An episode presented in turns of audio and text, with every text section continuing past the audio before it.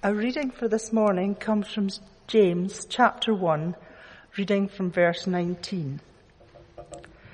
My dear brothers and sisters, take note of this. Everyone should be quick to listen, slow to speak, and slow to become angry, because human anger does not produce the righteousness that God desires.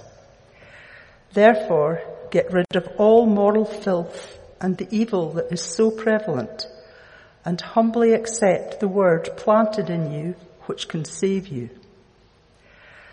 Do not merely listen to the word and so deceive yourselves. Do what it says. Anyone who listens to the word but does not do what it says is like someone who looks at his face in a mirror and after looking at himself goes away and immediately forgets what he looks like. But whoever looks intently into the perfect law that gives freedom and continues in it, not forgetting what they have heard, but doing it, they will be blessed in what they do. Those who consider themselves religious and yet do not keep a tight rein on their tongues deceive themselves and their religion is worthless. Religion that God our Father accepts as pure and faultless is this, to look after orphans and widows in their distress and to keep oneself from being polluted by the world. Thanks to be to God. Amen. Let's pray together. Father God, as we come to listen to your word, draw close to us.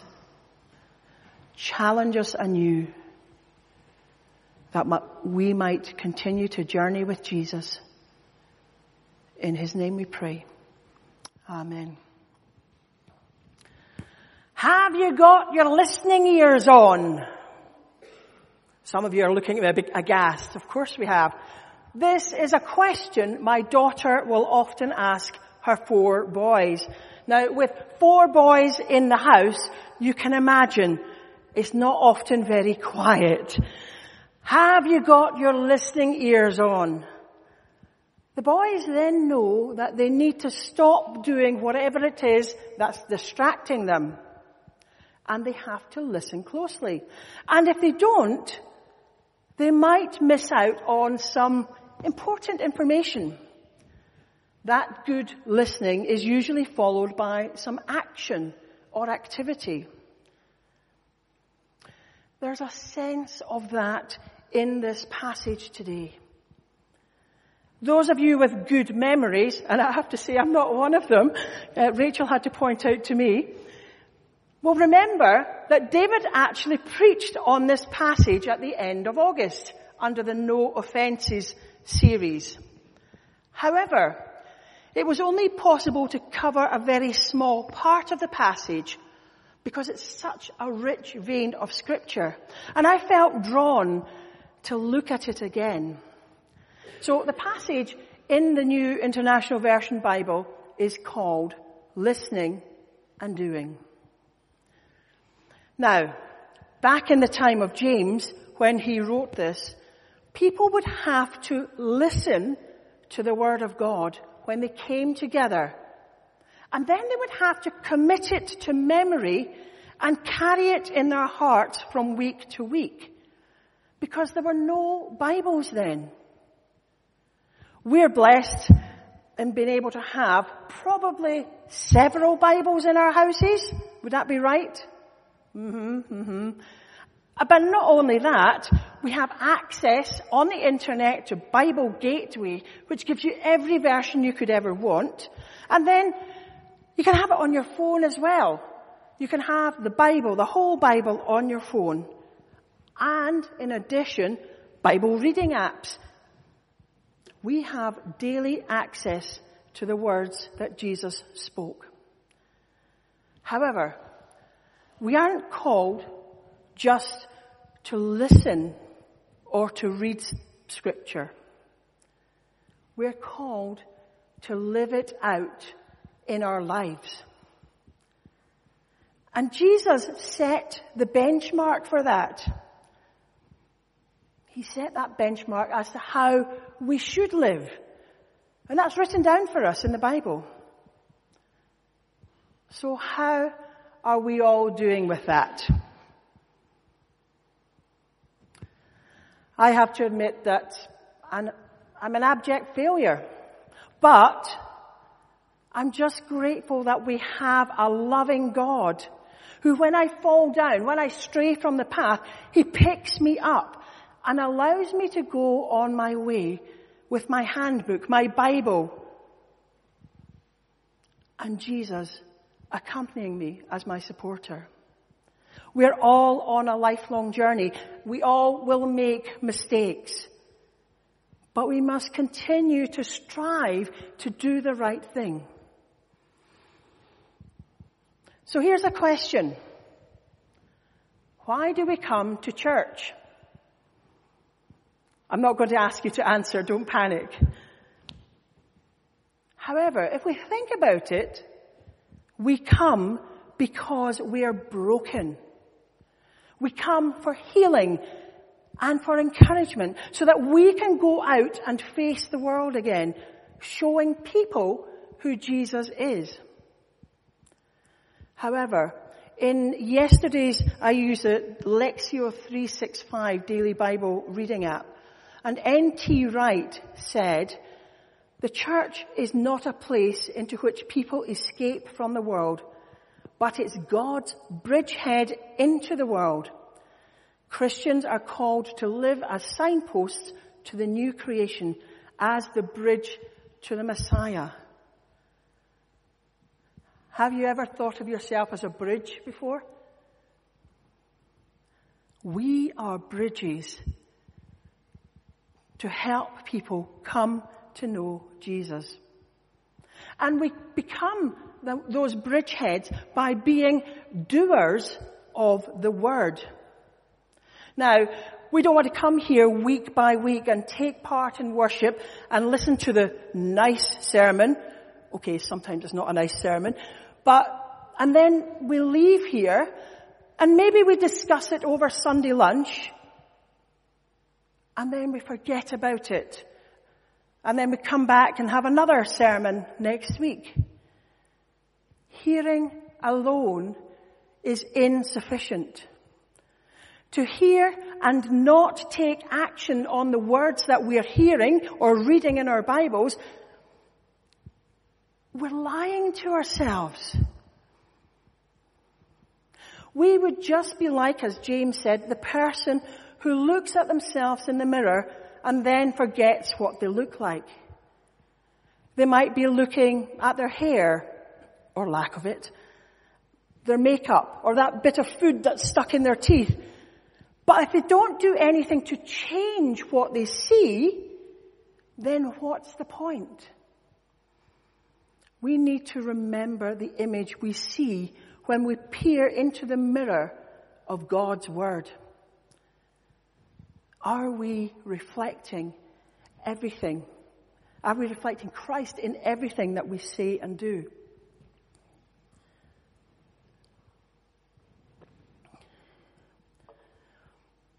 When we read the Word, we might think that we've got it and fully understand how we should live Christ-like lives.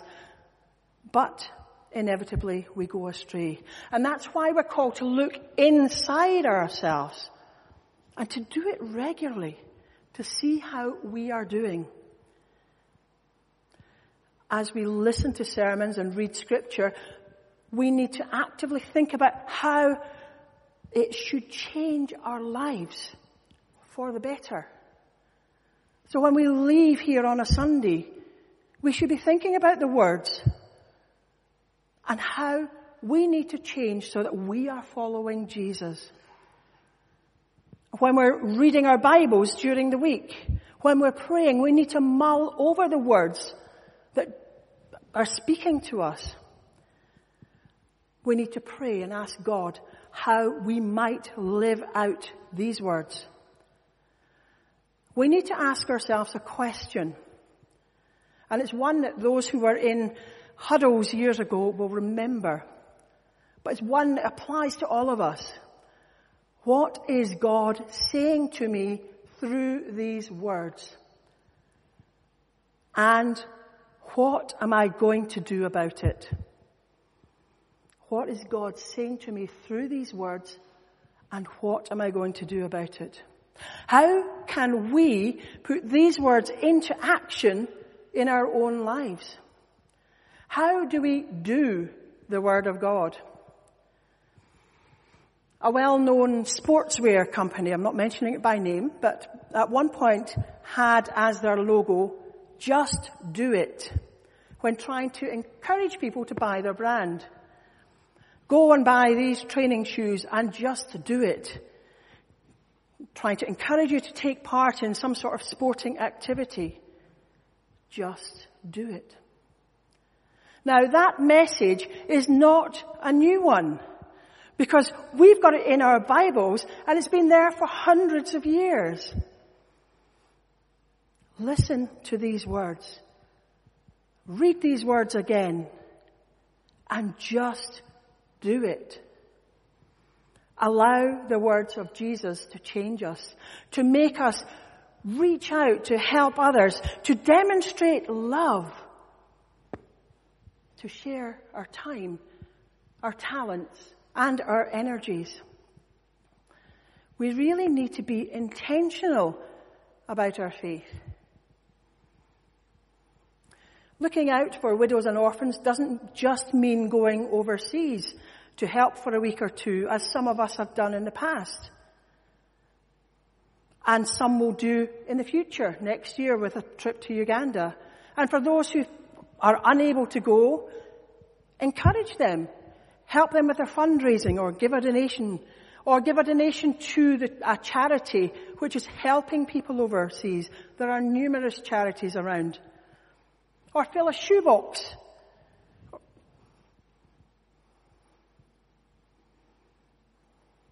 It's not about making a list of good deeds. And then once we've finished them, we're done. We've done our share. If you look closely at verse 22, you will see that James uses the present imperative. Do. Do what it says. This is to be a continuous act we have to keep doing. So once we've finished our shoeboxes, that's not it. We keep doing the Word of God.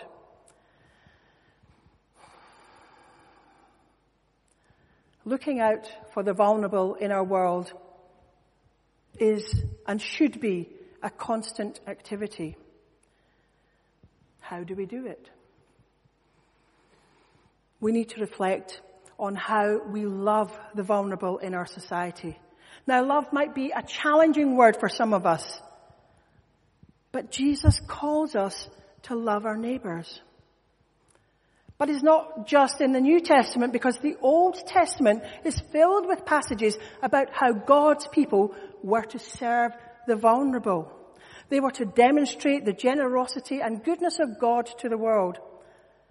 And in doing so, they were generous and good to others. God did the same for us. God's people therefore have to work for justice because God is just. James states that we have to care for the poor. And while some of us might think this is only meant for the Christians in our community, or maybe a little bit further afield, the Old Testament shows us again and again that we are to look out for the stranger and the foreigner. Leviticus 19:10 says, "Do not go over your vineyards a second time or pick up the grapes that have fallen. Leave them for the poor and the foreigner.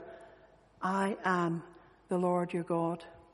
And in Deuteronomy, and these are only a couple of examples, the Bible's filled with them. He, that is God, defends the God of the fatherless, the cause of the fatherless and the widow, and loves the foreigner residing among you, giving them food and clothing. Do we do that? How do we do it? Perhaps you're doing it in ways that we don't know about. Maybe you'd like to share it with us. Because as we celebrated Elise, we like to celebrate. And we're not blowing our own trumpet. We want to encourage people. Listening and doing. Faith and deeds. And I'm not going to say love and marriage, so. Mother Teresa or Saint Teresa of Calcutta, she picks up on the faith and deeds and says, faith in action is love. And love in action is service.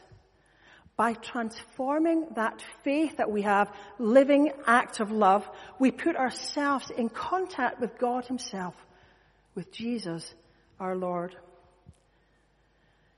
This quote is a powerful reminder of our calling as Christians to live out the truth of God's Word, even when it's tough and then we need to keep coming back to the Word of God to constantly remind ourselves of what we should be doing. Earlier, I posed the question, how can we put these words into action in our lives?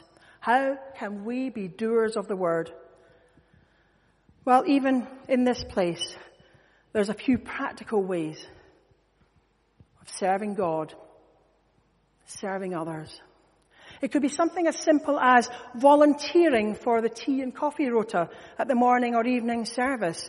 And if you want to help, speak to Lindsay, who's somewhere here. Oh, she's there.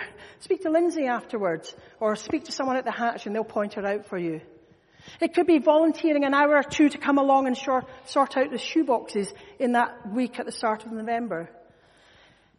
For those who are less able, it could be making a donation to the Bethany Night Shelter or Christian Aid or Tearfund or some other charity working with vulnerable people. We need to look at what James actually meant and then consider how it can be applied in our lives today. Now, I seem to be repeating myself, but it's like children sometimes. We have to keep reminding ourselves, keep looking at the word and then apply. And if we do that, then our lives might impact the lives of those around us, many of whom have yet to know Jesus. Does the way we live our lives demonstrate Christ's love to the point that others question what you have.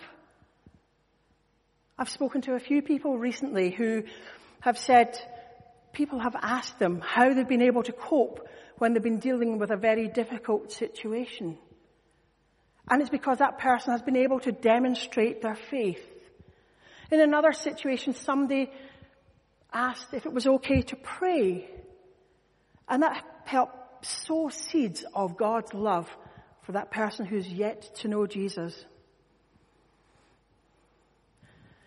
Jesus expands on listening and doing in the following chapter when he speaks of faith and deeds. In James 2 verse 14 to 17. What good is it, my brothers and sisters, if someone claims to have faith but has no deeds? Can such faith save them? Suppose a brother or sister is without clothes and daily food. If one of you says to them, go in peace and keep well fed, uh, go in peace, keep warm and well fed, but does nothing about their physical needs, what good is it? In the same way, faith by itself, if it is not accompanied by action, is dead. Listening and doing faith and deeds. Are we doing it? Are we living as Christ has called us to live? However, some people might get a little bit confused and C.S. Lewis in his book Mere Christianity says, Christians have often disputed as to whether what leads the Christian home is good actions or faith in Christ. And he said, I have no right really to speak on such a difficult question, but it does seem to me like asking which blade in a pair of scissors is most necessary. Listening and doing, faith and deeds. But we shouldn't forget the word of caution in the final two verses. And allow me to read from the message translation um, of James chapter 1. Anyone who sets himself up as religious by talking a good game is self-deceived. This kind of religion is hot air and only hot air. Real religion, the kind that passes muster before God the Father is this. Reach out to the homeless and loveless in their plight and guard against corruption from the godless word. If we can do these things wholeheartedly, they that is people in the, who have yet to know Christ. They will know we are Christians by our love. Let's pray together. Lord God, teach us again the joy of walking through the day aware of your constant presence. Help us to be a people who love to follow the example of Jesus Christ and lead us as we continue listening and reading your word so that we can then be empowered by Holy Spirit to live that word every day of our lives. In Jesus' name we pray. Amen.